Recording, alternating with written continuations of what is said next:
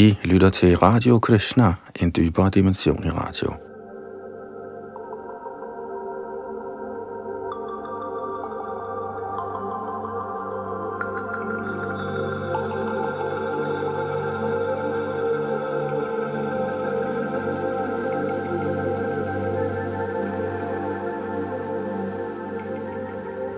I Shri Chaitanya Charitamrita er vi nået til Madhya Lilas 9. kapitel, som hedder Herren Shri Chaitanya Mahaprabhus vandring til de hellige steder.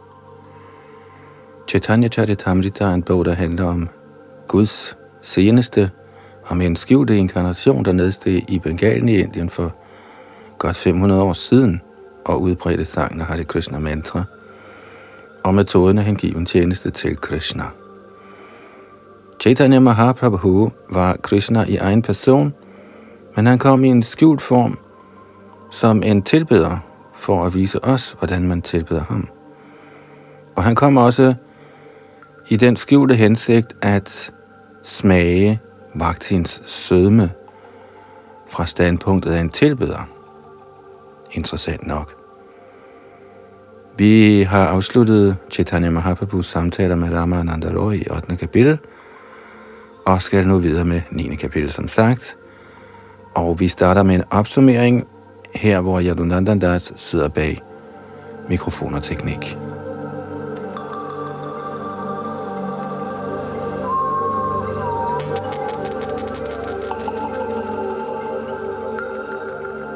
Shri Bhaktivinoda Thakur opsummerer 9. kapitel.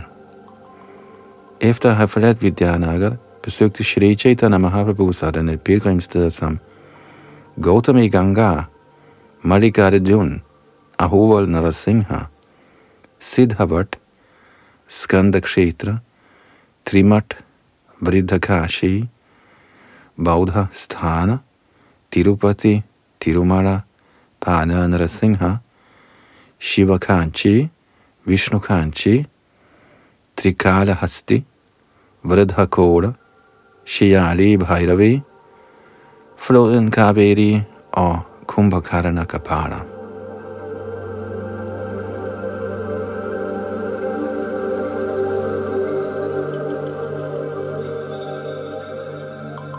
Endelig drog herren til Sri Ranga Kshetra, hvor han omvendte en brahmin ved navn Venkat Bhatt, der sammen med sin familie begyndte på hengiven tjeneste til Krishna. Efter at have forladt Sri Ranga, nåede Chaitanya Mahaprabhu frem til Rishabha Parvat, hvor han mødte Brahmananda Puri, der senere ankom til Jagannath Puri. Herren Shri Chaitanya Mahaprabhu gik så videre og kom til Setu Vandarameshara. I Shri Shaila Parvat mødte han Shiva og hans hustru Durga, forklædt som en brahmin og en brahmini. Herfra drog herren til Karma Koshti Puri og ankom senere i det sydlige Mathura. En brahman hengivende herren Ramchandra talte med ham. Herefter tog herren sit bad i floden Kritamara. På højen ved navn Mahendra Shaila så herren Parashuram. Så vandrede herren til Setubandha og tog sit bad ved Dhatus Tirtha. Han besøgte også Rameshwar, hvor han fik fat i nogle papirer, der havde at gøre med Sita Devi, hvis illusoriske form var blevet kidnappet af Ravan.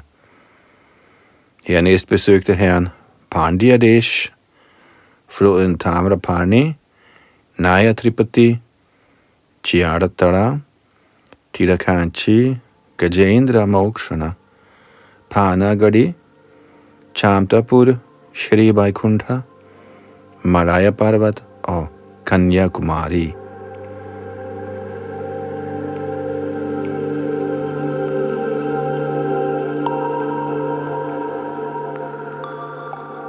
Så konfronterede herren Vattatarierne i Malara Desh og fik reddet Kala Krishnadas ud af deres kløer.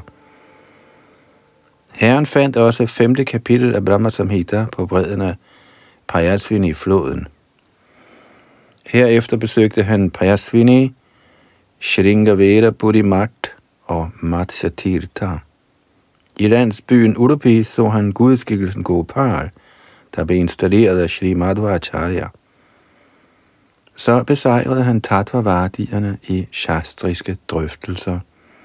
Som det næste besøgte herren Palgotirta, Tritakupa, Panchapsara, Surparak og Kodapur. I Pandarapur fortalte Sri Rangapuri ham, at Shankararanya, det vil sige Visharup, Chaitanya Mahaprabhus ældre bror, var gået bort der. Han drog så til bredden af floden Krishna Venava, hvor han af Vaishnav Brahminerne fik en bog skrevet af Bilva Mongol Thakur, Shri Krishna Kranamrit. Herefter besøgte herren Tapi, Mahishmatipur, Narmada-floden og Rishyamuk Parvat. Han gik ind i Dandakarana og befriede syv palmetræer. Herfra besøgte han et sted kendt som Pampa Sarovar og besøgte Panchavati, Nasik, Brahmagiri samt også kilden til Godavari-floden, Kushavarta. Således besøgte herren næsten alle hellige steder i Sydindien. Endeligt vendte han tilbage til Jagannath Puri af samme rute, efter igen at have besøgt Vidyanagar.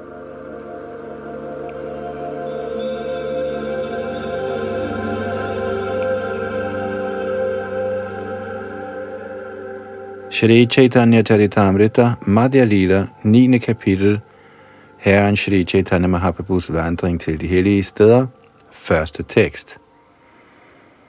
Nana Matagraha Grastan, Dakshina Chajana Dvipan, Kriparina Vimuchaitan, Gaurash Chakri Chavaishnavan.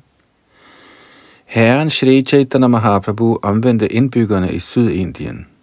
Disse mennesker var stærke som elefanter, men de var i kløerne på krokodillerne af forskellige filosofier, såsom buddhisme, jainisme og mayavad. Med diskosten af sin barmhjertighed befriede Herren dem alle sammen ved at omvende dem til Vaishnavaer, Herrens hengivne. A.C. Bhaktivedanta Swami Prabhupada kommenterer Shri Chaitanya Mahaprabhus anvendelse af Sydindiens folk til Vaishnava bliver her sammenlignet med herren Vishnus redning af elefanten Gajendra fra en krokodiles angreb. Da Shri Chaitanya Mahaprabhu besøgte det sydlige Indien, var næsten alle indbyggerne fanget i gabet på de filosofiske krokodiller af buddhisme, jainisme og mayavad. Her udtaler Koviraj Goswami, at disse folk, skønt stærke som elefanter, næsten var i dødens skab, fordi de var under angreb af forskellige filosofiske krokodiler. Men ligesom Shri Chaitanya Mahaprabhu i form af Vishnu, frelste elefanten Gajendra fra kæberne af en krokodille, frelste han ligeledes alle Sydindiens mennesker fra kløerne af forskellige filosofier ved at omvende dem til Vaishnavara.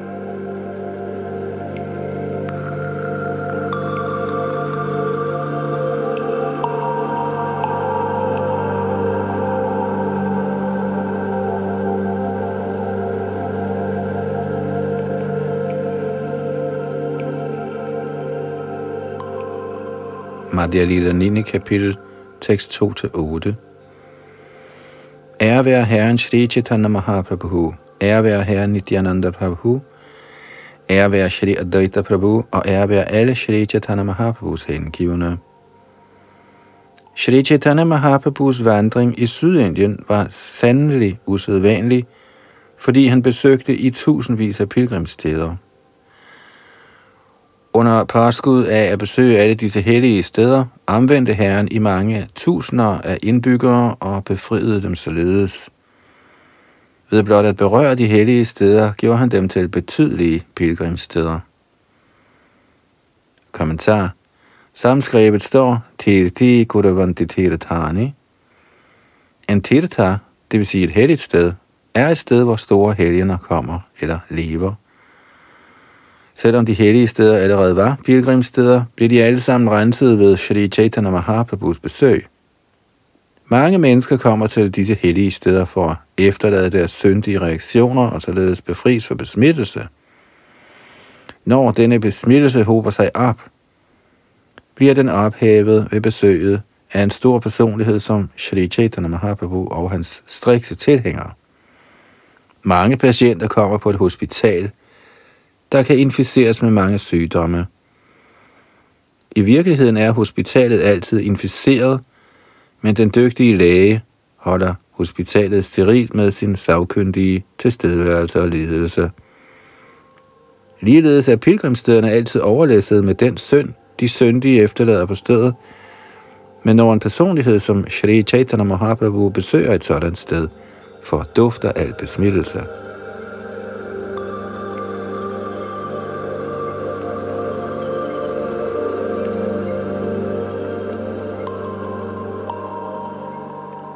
Madhya Lila 9. kapitel tekst 5 Jeg kan ikke gøre rede kronologisk for alle de hellige steder, Herren Shri Chaitanya Mahaprabhu besøgte. Jeg kan kun opsummere det hele ved at sige, at Herren besøgte alle hellige steder til højre og til venstre, hvor han kom og gik. Da jeg umuligt kan gengive alle stederne kronologisk, gør jeg hermed blot en symbolsk gestus af at have optegnet dem. Som før sagt blev alle folk i de landsbyer, herren Chaitanya kom til Vaishnavara, og de begyndte at synge Hari og Krishna. På den måde blev enhver i de byer, herren besøgte til en Vaishnav, en hengiven. Kommentar De hellige navne Krishna og Hari, eller sangene Hare Krishna Maha Mantra, er så åndeligt kraftfuld, at selv i dag, når vores forkyndere besøger verdens fjerne og afside steder, begynder folk straks at synge Hare Krishna. Shri Chaitanya Mahaprabhu var guddommens højeste person selv. Ingen kan sammenlignes med ham eller hans energier. Men fordi vi går i hans fodspor og også synger Hare Krishna Maha Mantra, er virkningen næsten lige så kraftig som på herren Chaitanya Mahaprabhus tid. Vores forkyndere er hovedsageligt fra europæiske og amerikanske lande. Men ved nåden fra herren Chaitanya har de stor succes alle steder de kommer og åbner filialer. Ja, alle vegne synger folk i stor alvor. Hare Krishna, Hare Krishna, Krishna Krishna, Hare Hare. Hare Rama, Hare Rama, Rama Rama, Hare Hare.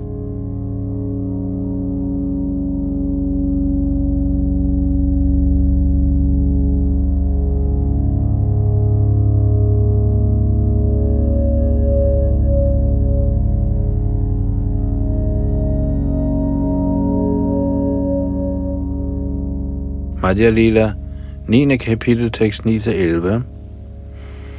I Sydindien var der mange slags folk. Nogle var filosofiske grublere, og andre var frugtbærende arbejdere, men under alle omstændigheder var der utallige ikke-hengivne. Ved Shri Chaitanya Mahaprabhus indflydelse opgav alle disse mennesker deres egne meninger og blev til Vaishnavaer, hengivne af Krishna. Alle sydindiske Vaishnavaer var på det tidspunkt tilbedere af herren Ramchandra. Nogle var tattvavadier, og andre fulgte Ramanujacharya. Kommentar Shrita Bhakti Siddhanta Saraswati Thakur gør opmærksom på, at ordet Tattvavadi henviser til Shri Madhvacharyas tilhængere. For at skille disciplerækken fra Shankaracharyas Mayavadi-tilhængere kaldte Madhvacharya sin gruppe for Tattvavadierne. Upersonlige monister bliver hele tiden angrebet af disse Tattvavadier, der forsøger at modbevise deres upersonlige filosofi. I reglen stadfæster de guddommens højeste persons overhøjhed. I virkeligheden kendes Madhvacharyas disciplerække som Brahma Vaishnav-sekten, det vil sige den sekt, der kommer ned fra herren Brahma.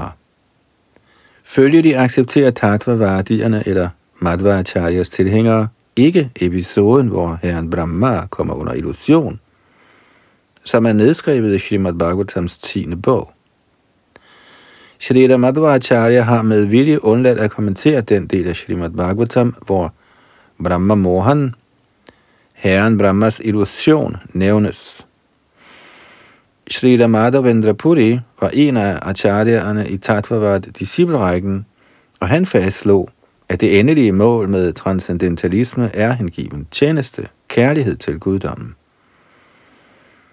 De Vaishnava, der tilhører Gaudiya Sampradaya, eller den disciplerække, der følger Sri Chaitanya Mahaprabhu, adskiller sig klart fra Tattvavadierne, skønt de tilhører samme Tattvavad Sampradaya. Derfor kendes Shri Chaitanya Mahaprabhus tilhængere som Madhva Gaudiya Sampradaya.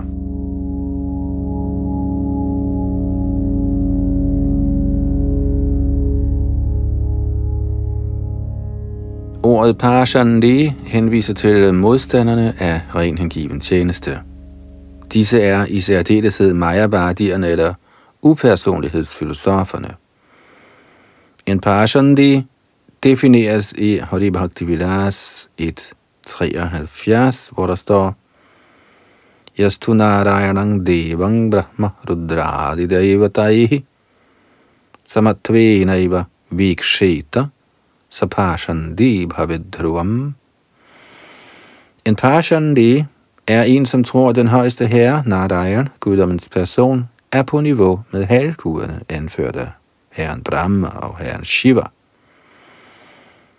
En hengiven opfatter aldrig herren Narayan som på niveau med Brahma og Shiva. Inden for Madhvacharya Sampradaya og Ramanuja Sampradaya tilbyder man hovedsageligt herren Ramchandra, selvom Shri Vaishnavane angiveligt er tilbedere af herren Narayan og Lakshmi, og Tattvavadierne angiveligt er tilbedere af herren Krishna. I de fleste af Madhva Sampradayas klostre er det nu om dage herren Ramchandra, der tilbedes.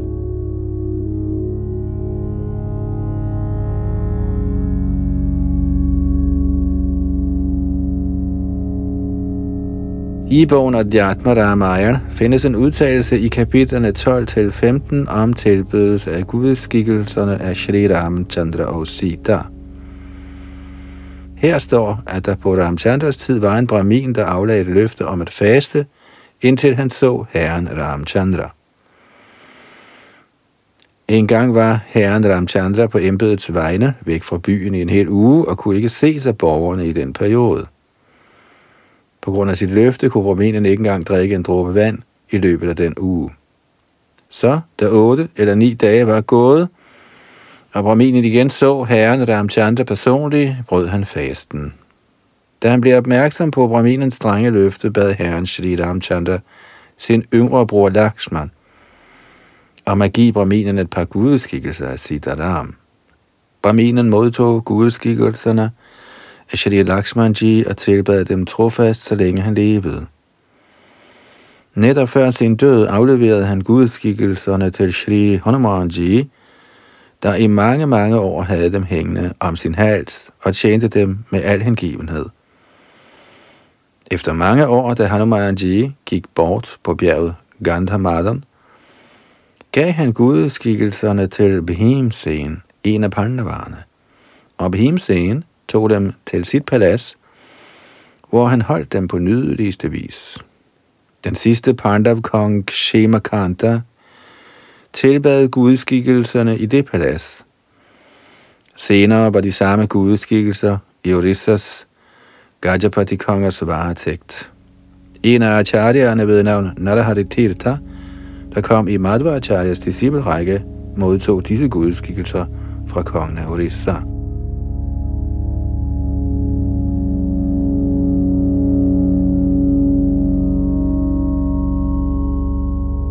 Det kan noteres, at disse bestemte gudeskikkelser af Ram og Sita er blevet tilbedt siden kong Ikshakus tid. Ja, de blev sågar tilbedt af de kongelige prinser selv før herren Ramchandras fremkomst. Senere under herren Ramchandras tilstedeværelse blev gudskikkelserne tilbedt af Lakshmana. Det menes, at Sri Madhvacharya netop før sin bortgang modtog disse gudskikkelser og installerede dem i Udupi-templet.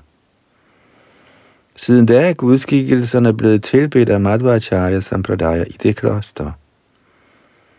Hvad Shri Vaishnavarne angår, begyndende med Ramanujacharya, tilbad også de gudskikkelser af Sitaram. Sitaram gudskikkelser bliver også tilbedt i Tirupati og på andre steder. Fra Shri Ramanuja Sampradaya kommer endnu en gren, der kendes som Ramanandi eller Ramat, og tilhængerne af den afdeling tilbyder også gudskikkelser af Sitaram meget strengt. Vaishnavaerne i Ramanuja Sampradaya foretrækker at tilbyde herren Ramchandra frem for Radha Krishna.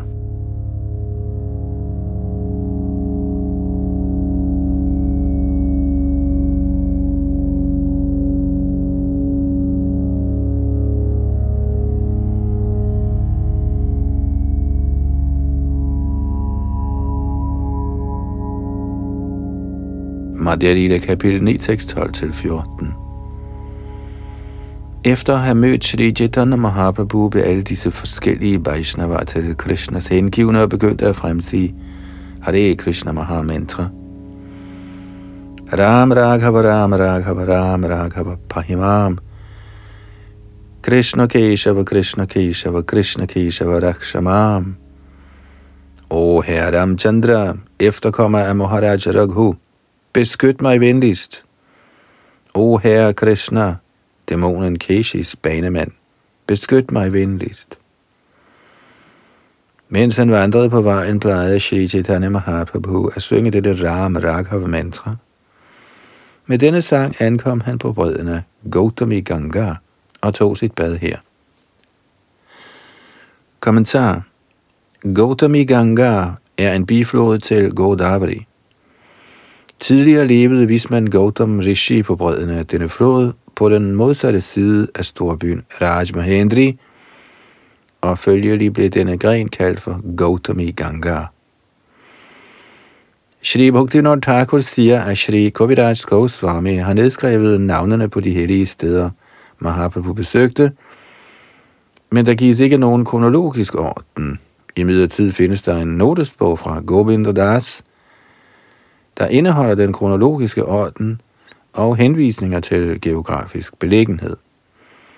Shri Bhaktivinoda Thakur anmoder læserne om at henholde sig til den bog.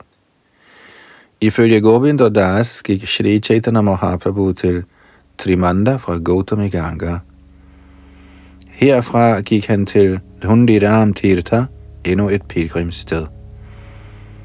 Ifølge Shri Chaitanya Charitamrit gik Shri Chaitanya Mahaprabhu til Mallikarjun Tirtha, efter at han havde besøgt Gautami Ganga.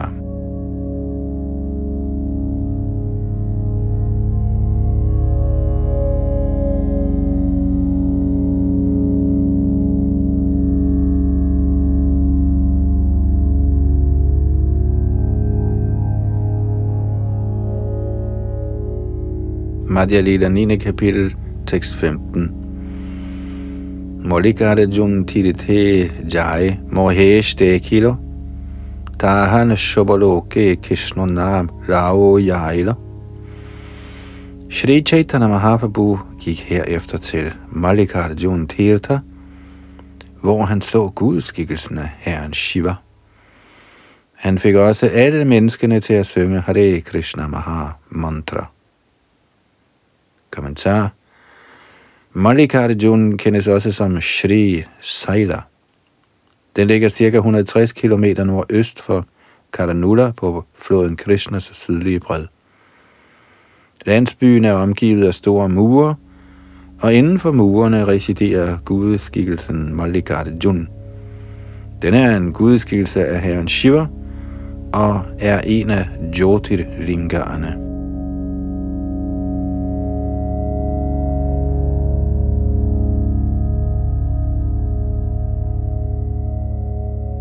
Madhya Lila 9. kapitel, tekst 16 og 17. Her så han herren Mahadev, Shiva, herren Rams tjener. Herefter gik han til Ahoval Nrsimha. Besynet af gudskikkelsen Ahoval Nrsimha bad Chaitanya Mahaprabhu mange bønder til herren. Så gik han til Siddhavat, hvor han så gudskikkelsen af Ramchandra, Sita Devis herre. Kommentar Siddhavat, også kendt som Siddhauta, ligger 16 km øst for landsbyen Kudapa. Tidligere var stedet også kendt som det sydlige Benares. Der står et stort banyantræ på stedet, og derfor kendes det som Siddhavat. Vat betyder banyantræ.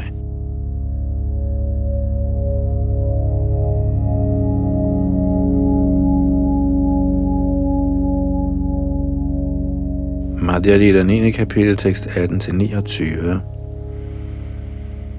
Da han så gudeskikkelsen af herren Ramchandra, kong Rakhus efterkommer, bad herren sine bønder og viste respekt.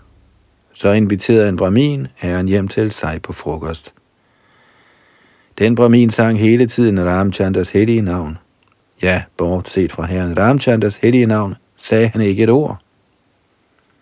Den dag blev herren Chaitanya der og spiste prasadam i hans hus. Efter på den måde at have velsignet ham, drog herren videre. På et sted, der kendes som Skandakshetra, besøgte herren Chaitanya Mahaprabhu Skandas tempel. Herfra gik han til Trimart, hvor han så Vishnus gudskikkelse Trivikram. Efter at have besøgt Trivikrams tempel, vendte herren retur til Siddhavat, hvor han igen besøgte Brahmine, der nu hele tiden sang Hare Krishna Mahamantra. Da han havde afsluttet sin frokost her, spurgte Shri Chaitanya Mahaprabhu Brahminen, Kære ven, fortæl mig venligst, hvad din holdning er nu. Før gentog du hele tiden Rams navn. Hvordan kan det være, at du nu hele tiden synger Krishnas hellige navn? Brahminen svarede, det skyldes udelukkende deres indflydelse her. Siden jeg så dem, har jeg mistet min livslange praksis. Fra barns ben har jeg gentaget herren Ramchandras navn, men da jeg så dem, fremsagde jeg Krishnas hellige navn blot en enkelt gang. Siden da har Krishnas hellige navn været urokkeligt fast på min tunge. Ja, efter jeg begyndte at synge Krishnas hellige navn, er herren Ramchandras hellige navn draget langt væk. Fra barndommen af har jeg indsamlet det hellige navns herligheder fra åbenbarede skrifter. Ramante yoginonante satyanande chidatmani itirama padena sau parang brahma vidhiyate. Den absolute sandhed kaldes for Rama, fordi transcendentalisterne finder behag i den åndelige tilværelses uendelige sande glæde. Og en kort kommentar. Dette er 8. vers fra Ramchandras Shatanam Stotra, som man finder i Padma Purana.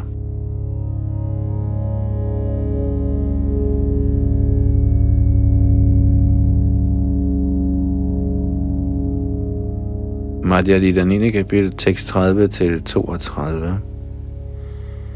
Krishir Bhu Vachaka Shabado Nascha Nirvritti Vachaka Tayor Aikyang Parang Brahma Krishna Ityavidhiyati Ordet Krish er det tiltrækkende aspekt af Herrens eksistens, og na betyder åndelig glæde. Når udsagnsordet Krish føjes til affikset na, bliver det til Krishna, der peger på den absolute sandhed. Det var et vers fra Mahabharat Udyoga Padava.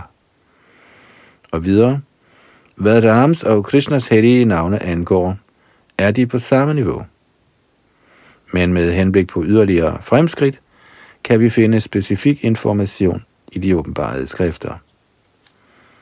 Rama Rame Ti Rame Ti Rame Rame Manorame Sahasranama Bhistulyang Rama Nama Varanane Herren Shiva fortalte sin hustru Durga, O Varanana, jeg synger navnet Ram, Ram, Ram, og nyder således den dejlige lyd. Ramchandras hellige navn svarer til et tusinde af Herren Vishnus hellige navne. Og det er et vers fra Brihad Vishnu Sahasranam Stotra i Padma Puranas Uttarakanda.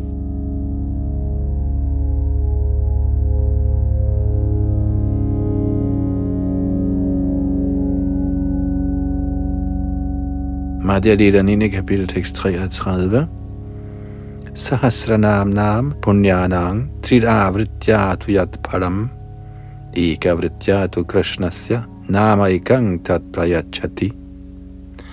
De fromme resultater, man opnår ved at synge Vishnus 1000 hellige navne tre gange, kan opnås ved blot en enkelt gang at ytre Krishnas hellige navn. Kommentar dette vers fra Brahmanda Purana optræder i Laghu Bhagavatamrit af Rup Goswami.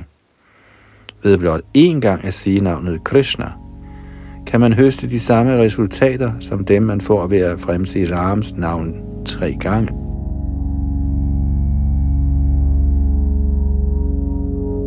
Madhya Lila 9. kapitel tekst 34-38 Ifølge denne udtalelse fra Shastra er herligheden ved Krishnas hellige navn uendelig. Alligevel var jeg ude af stand til at ytre hans hellige navn. Hør venligst hvorfor.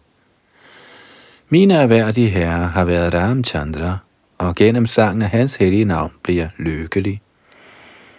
Fordi jeg oplevede sådan lykke, sang jeg herren Rams hellige navn dag og nat. Med deres ankomst kom også Herren Krishnas hellige navn, og til den tid vågnede herligheden ved Krishnas navn i mit hjerte. Herre, de er denne herre Krishna personligt. Det er min afgørelse. Med disse ord lod Brahminen sig falde fladt ned for Shri Chaitanya Mahaprabhus lotusfødder. Efter at have vist Brahminen sin barmhjertighed, drog herren Shri Chaitanya Mahaprabhu videre den næste dag og ankom i Vridhakashi, hvor han besøgte herren Shivas tempel. Kommentar Vridhakashis nuværende navn er Vridhacharam. Det ligger i det sydlige Alkot distrikt på bredden af floden Manimuk. Stedet kaldes også for Gardehastipur. Det lokale Shiva-tempel blev i overvis tilbedt af Govinda, Ramanujacharyas fætter.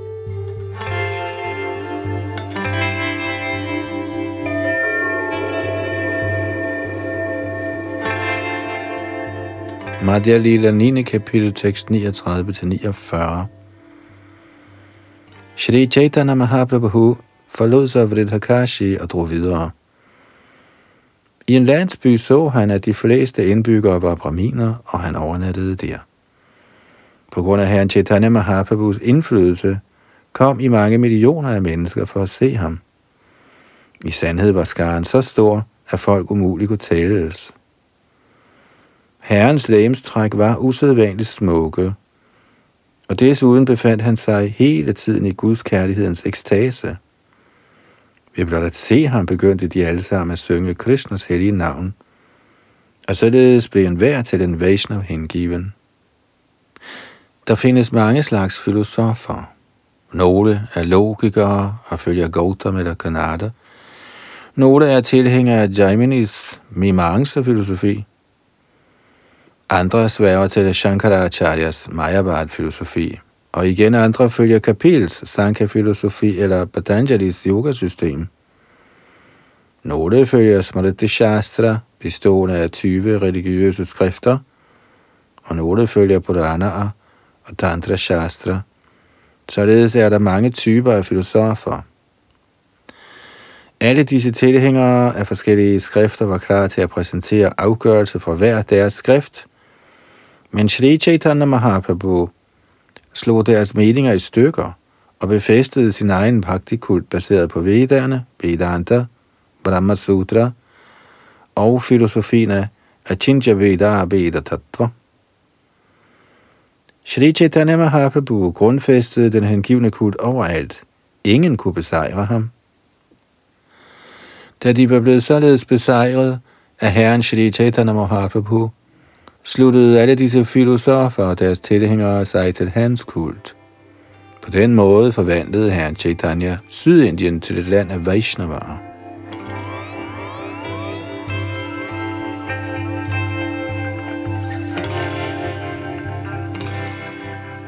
Da de ikke troende hørte om Shri Chaitanya Mahaprabhus lærdom, kom de til ham med stor stolthed, og de tog deres disciple med. Den ene af dem var leder af buddhistkulten og højt uddannet, i den hensigt at befæste buddhismens ni filosofiske konklusioner, kom han foran herren og begyndte at tale. Selvom buddhisterne ikke egner sig til drøftelser og ikke bør ses af Vaishnavaer, talte Chaitanya Mahaprabhu med dem kun for at kue deres falske stolthed. Buddhisternes skrifter baserer sig hovedsageligt på argumentation og logik, og de indeholder ni hovedprincipper. Fordi Shri Chaitanya Mahaprabhu besejrede buddhisterne i deres argumenter, kunne de ikke befæste deres kult. Kommentar Shri Bhaktivinoda Thakur udtaler, at der ifølge buddhistkulten er to måder at forstå filosofi på. Den ene kaldes for Hinayan, og den anden kaldes for Mahayan. På den buddhistiske vej er der ni principper. Nummer 1. Skabelsen er evig. Derfor er der intet behov for at acceptere en skaber. Nummer 2. Den kosmiske manifestation er falsk. Nummer 3. Jeg er af sandheden. Nummer 4. Der er gentagen fødsel og død. Nummer 5. Herren Buddha er den eneste kilde til at forstå sandheden. Nummer 6. Princippet af nirvana, eller udslettelse, er det endelige mål. Nummer 7. Buddhas filosofi er den eneste filosofiske vej. Nummer 8. Vedderne er skrevet af mennesker. Nummer 9. Gode gerninger, barmhjertighed osv. tilrådes.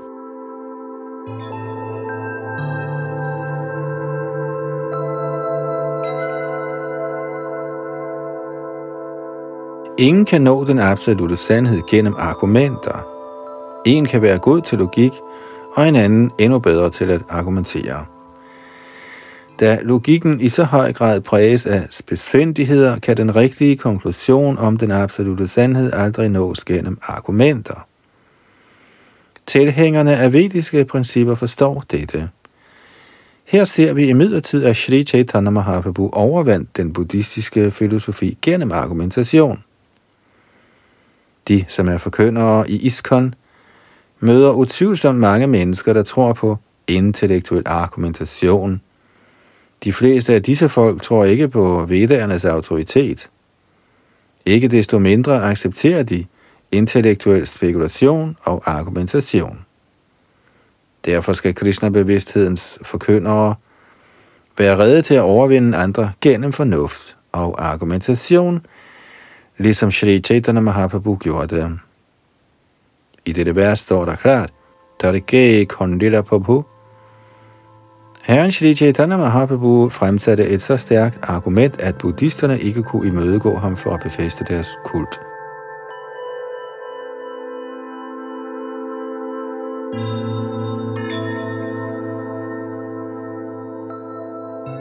Deres første princip er, at skabelsen altid har eksisteret.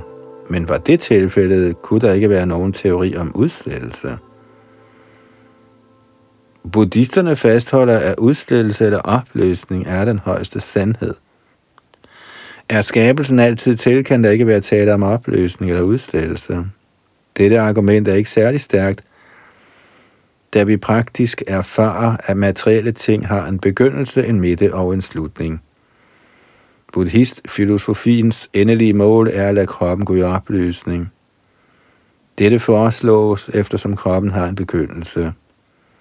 Ligeledes er hele den kosmiske ytring en gigantisk krop, men hvis vi accepterer, at den altid er til, kan der ikke være tale om udslettelse. Derfor er forsøget på at udslette alting for at nå til nul en urimelighed. Gennem vores egen erfaring må vi acceptere skabelsens begyndelse – og når vi accepterer begyndelsen, må vi acceptere en skaber. En sådan skaber må besidde en alt gennemtrængende krop, ligesom Bhagavad Gita gør opmærksom på. Sarvata Barni Padangatat Sarvato Kshi Shiro Mukham Sarvata Shrutima Loke Sarvama Vritya Tishtati Alle vegne er hans hænder og ben, hans øjne, hoveder og ansigter, og han har ører overalt. På den måde eksisterer oversælen og gennemtrænger alting.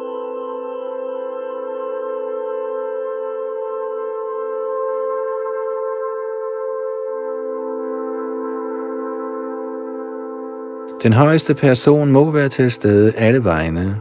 Hans krop var til før skabelsen, ellers kunne han ikke være skaberen. Var den højeste person et skabt væsen, kunne der ikke være tale om en skaber. Det må således sluttes, at den kosmiske manifestation så afgjort blev skabt på et bestemt tidspunkt, samt at skaberen var til før skabelsen. Derfor er skaberen ikke et skabt væsen. Skaberen er Parabrahman, den højeste ånd. Det fysiske stof er ikke alene underordnet ånden, men er i virkeligheden skabt på grundlag af ånd. Når den åndelige sjæl kommer ind i livet på en mor, skabes kroppen ved materielle ingredienser, som moren stiller til rådighed.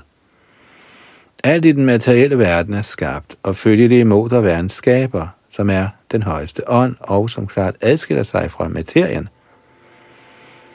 Bhagavad Gita bekræfter, at den materielle energi er lavere, og at den åndelige energi er det levende væsen.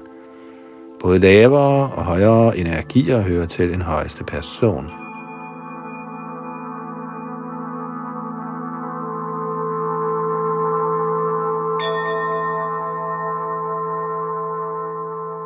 Buddhisterne hævder, at verden er falsk, men dette er ikke velbegrundet. Verden er midlertidig, men den er ikke falsk. Så længe vi har en krop, må vi finde os i kroppens glæder og sorger, selvom vi ikke er kroppen. Måske tager vi ikke disse glæder eller sorger særlig alvorligt, men de er ikke desto mindre faktuelle. Vi kan ikke egentlig hævde, de er falske. Var kroppens lidelser og glæder falske, var også skabelsen falsk, og følgelig ville ingen finde mig en interesse i den. Vi må slutte, at den materielle skabelse ikke er falsk eller indbildt, men at den er midlertidig. Buddhisterne forfægter, at princippet jeg er, er den endelige sandhed, men dette udelukker individualiteten af jeg og du. Er der ingen jeg og du, eller individualitet, kommer argumentation ikke på tale. Buddhistfilosofien afhænger af argumenter, men der kan ikke være nogen argumenter, hvis man blot afhænger af jeg er. Der må findes et du, eller endnu en person. Filosofien om dualitet, eksistensen af den individuelle sjæl og oversjælen, må gælde.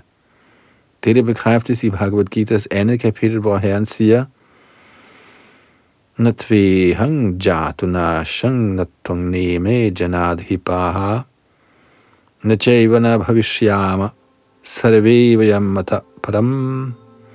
Aldrig har der været en tid, hvor jeg, du eller alle disse konger ikke var til. Og heller i fremtiden skal nogen af os ophøre med at eksistere.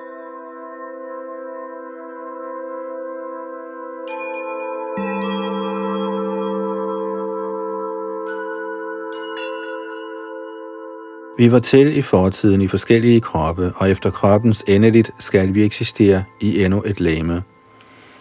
Sjælen er evig, og den eksisterer i denne eller en anden krop. Selv i det nuværende liv erfarer vi livet i kroppen af et barn, af en ung person, af en mand og af en gammel mand. Når kroppen går til grunde, tildeles vi nok et lægeme. Den buddhistiske kult accepterer også filosofien om sjælevandring – men buddhisterne giver ikke nogen ordentlig forklaring på den næste fødsel. Der findes 8 millioner 400.000 arter, og vores næste fødsel kan være i en hvilken som helst af disse. Derfor er menneskeformen ikke garanteret.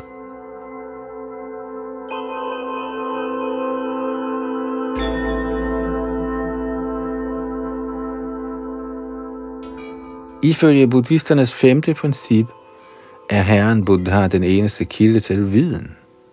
Vi kan ikke acceptere dette, eftersom Herren Buddha afviste principperne i den vediske viden.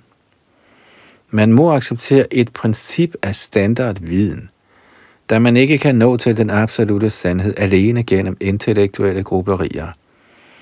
Er enhver en autoritet, eller hvis alle og enhver accepterer sin egen forstand som det endelige kriterium, Ligesom det er blevet fashionabelt nu om dage, bliver skrifterne fortolket på mange forskellige måder, og enhver vil hævde, hans egen filosofi er den højeste. Det er blevet til et enormt problem, og enhver fortolker skrifterne på sin egen måde og lægger sin egen grund for autoritet. Jatamat Tatapat. Nu forsøger alle og enhver at befæste deres egen teori som den endelige sandhed. Buddhisterne har den teori, at udslettelse eller nirvana er målet. Udslettelse henviser til kroppen, men den åndelige sjæl vandrer fra krop til krop. Hvordan kan, hvis ikke det var tilfældet, så mange forskellige kroppe blive til? Er næste fødsel en kendskærning, er næste lægemsform også et faktum. Så snart vi accepterer en materiel krop, må vi acceptere den kendskærning, at kroppen vil gå til grunde, og at vi må acceptere endnu en krop. Hvis alle kroppe er dømt til undergang, må vi sikre os en ikke-materiel krop eller en åndelig krop, hvis vi ønsker, at næste fødsel er alt andet end falsk. Hvordan man får et åndeligt læme, forklarer sig Herren Krishna i Bhagavad Gita. Janama karma chame divyame vanga beti tattvataha chakatavade hanga punara janama naiti mameti sorjuna. Den, som kender den transcendentale natur af min fremkomst og mine aktiviteter, vil ikke, når han forlader kroppen, at der fødes i den materielle verden, men vil opnå min evige bolig, Jun.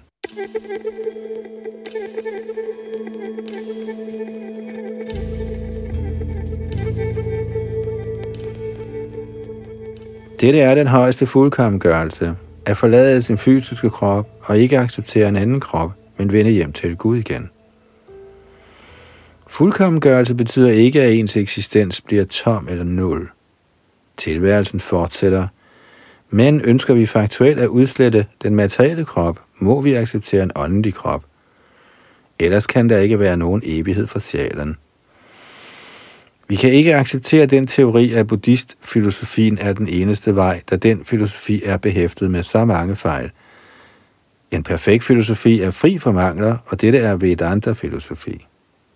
Ingen kan udpege nogen fejl i Vedanta-filosofi, og derfor kan vi slutte, at Vedanta er den fornemmeste filosofiske vej til forståelse af sandheden.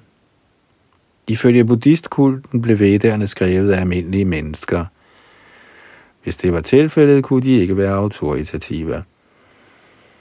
Fra den vediske litteratur forstår vi, at herren Brahma kort efter skabelsen blev undervist i vedderne. Vedderne blev ikke skabt af Brahma, selvom Brahma er den oprindelige person i universet.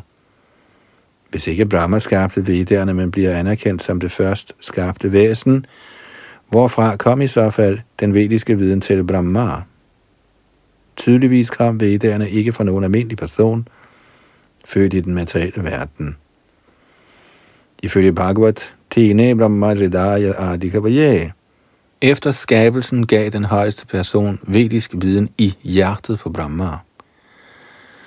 Der var ingen anden person i skabelsens begyndelse end Brahma, og dog samlede han ikke vedderne, derfor må det sluttes, at vedderne ikke blev samlet af et skarpt væsen. Den vediske viden blev givet af guddommens højeste person, der skabte den materielle verden. Dette bliver også accepteret af Shankaracharya, skønt han ikke er nogen Vaishnav.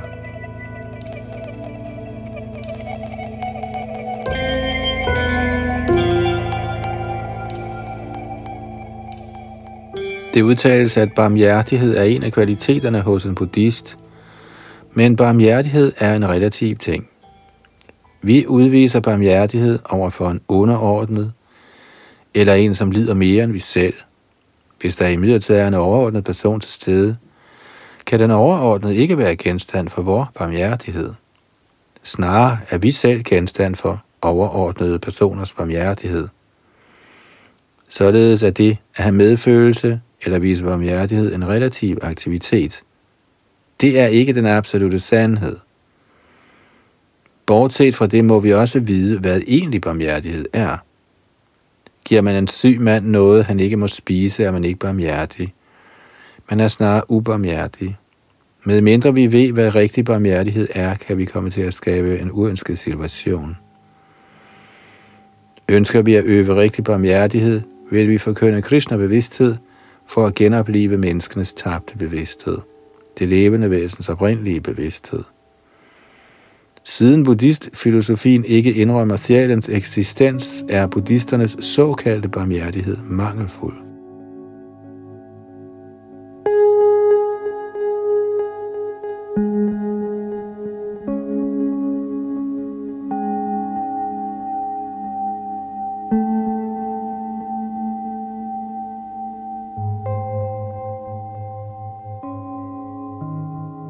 Madhya Lila, 9. kapitel, tekst 50 og 51. Buddhistkultens lærer fremlagde de ni principper, men Sri Chaitanya Mahaprabhu rev dem i stykker med sin stærke logik. Alle mentale grublere og lærte akademikere blev besejret af Sri Chaitanya Mahaprabhu, og da folk begyndte at le, følte buddhistfilosoferne både skam og frygt – Kommentar. Alle disse filosofer var ateister, fordi de ikke troede på Guds eksistens. Ateister kan nok være gode til mentale grupperier og kan muligvis være såkaldt store filosofer, men de kan besejres af en Vaishnav, der er fast i sin overbevisning og Guds bevidsthed. I fodsporene på Shri Chaitanya Mahaprabhu skal alle de forkyndere, der er engageret i Iskans tjeneste, være specialister i at fremsætte stærke argumenter og overvinde alle slags ateister.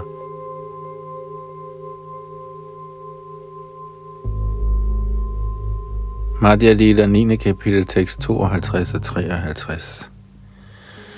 Prabhuke Vaishnav Jani Bodha Ghorigelo Sokora Bodha Mili Tobe Kone Mandrana Koira Appavitra Anna Eka Harite Bhariya Prabhu Age Nila Mahaprasada Bhariya Buddhisterne forstod, at herren Shri Chaitanya Mahaprabhu var en Vaishnav, og de vendte meget ulykkelige hjem. Senere begyndte de dog at sværge sig sammen imod herren. Ifølge deres plan anbragte buddhisterne en tallerken med uren mad foran herren Shri Chaitanya Mahaprabhu og kaldte den for Mahaprasadam. Kommentar. Ordet Appavitra Anna henviser til mad, der er uspiselig for en Vaishnav. Med andre ord kan en Vaishnav ikke acceptere mad, tilbudt af en Avaishnav i navnet Mahaprasad. Dette skal være princippet for alle Vaishnavaer. På spørgsmålet, hvordan opfører en Vaishnav sig, svarede Shri Chaitanya Mahaprabhu, en Vaishnav må undgå at omgås en Avaishnav, eller Asat. Ordet Asat henviser til den Avaishnav, eller en, som ikke er en Vaishnav.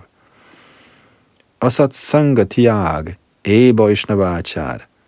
En Vaishnav må være meget streng i den henseende og skal overhovedet ikke samarbejde med en Avaishnav.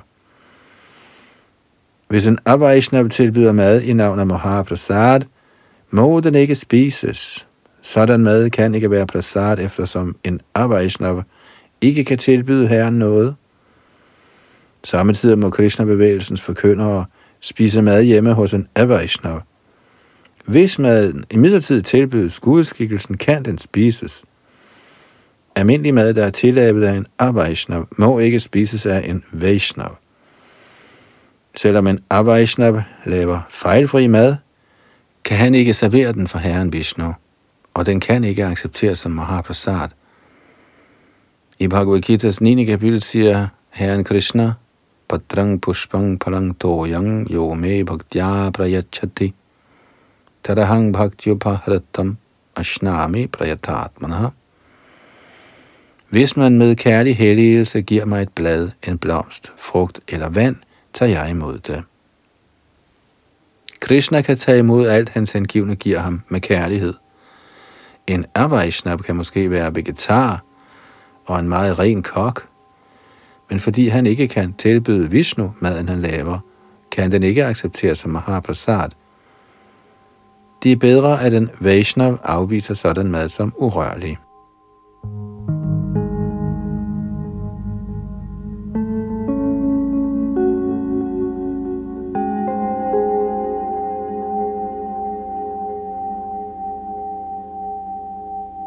Så nåede vi frem til og med tekst 53 her i Madhya Lidas 9. kapitel, hvor Chaitanya Mahaprabhu vandrer til de hellige steder.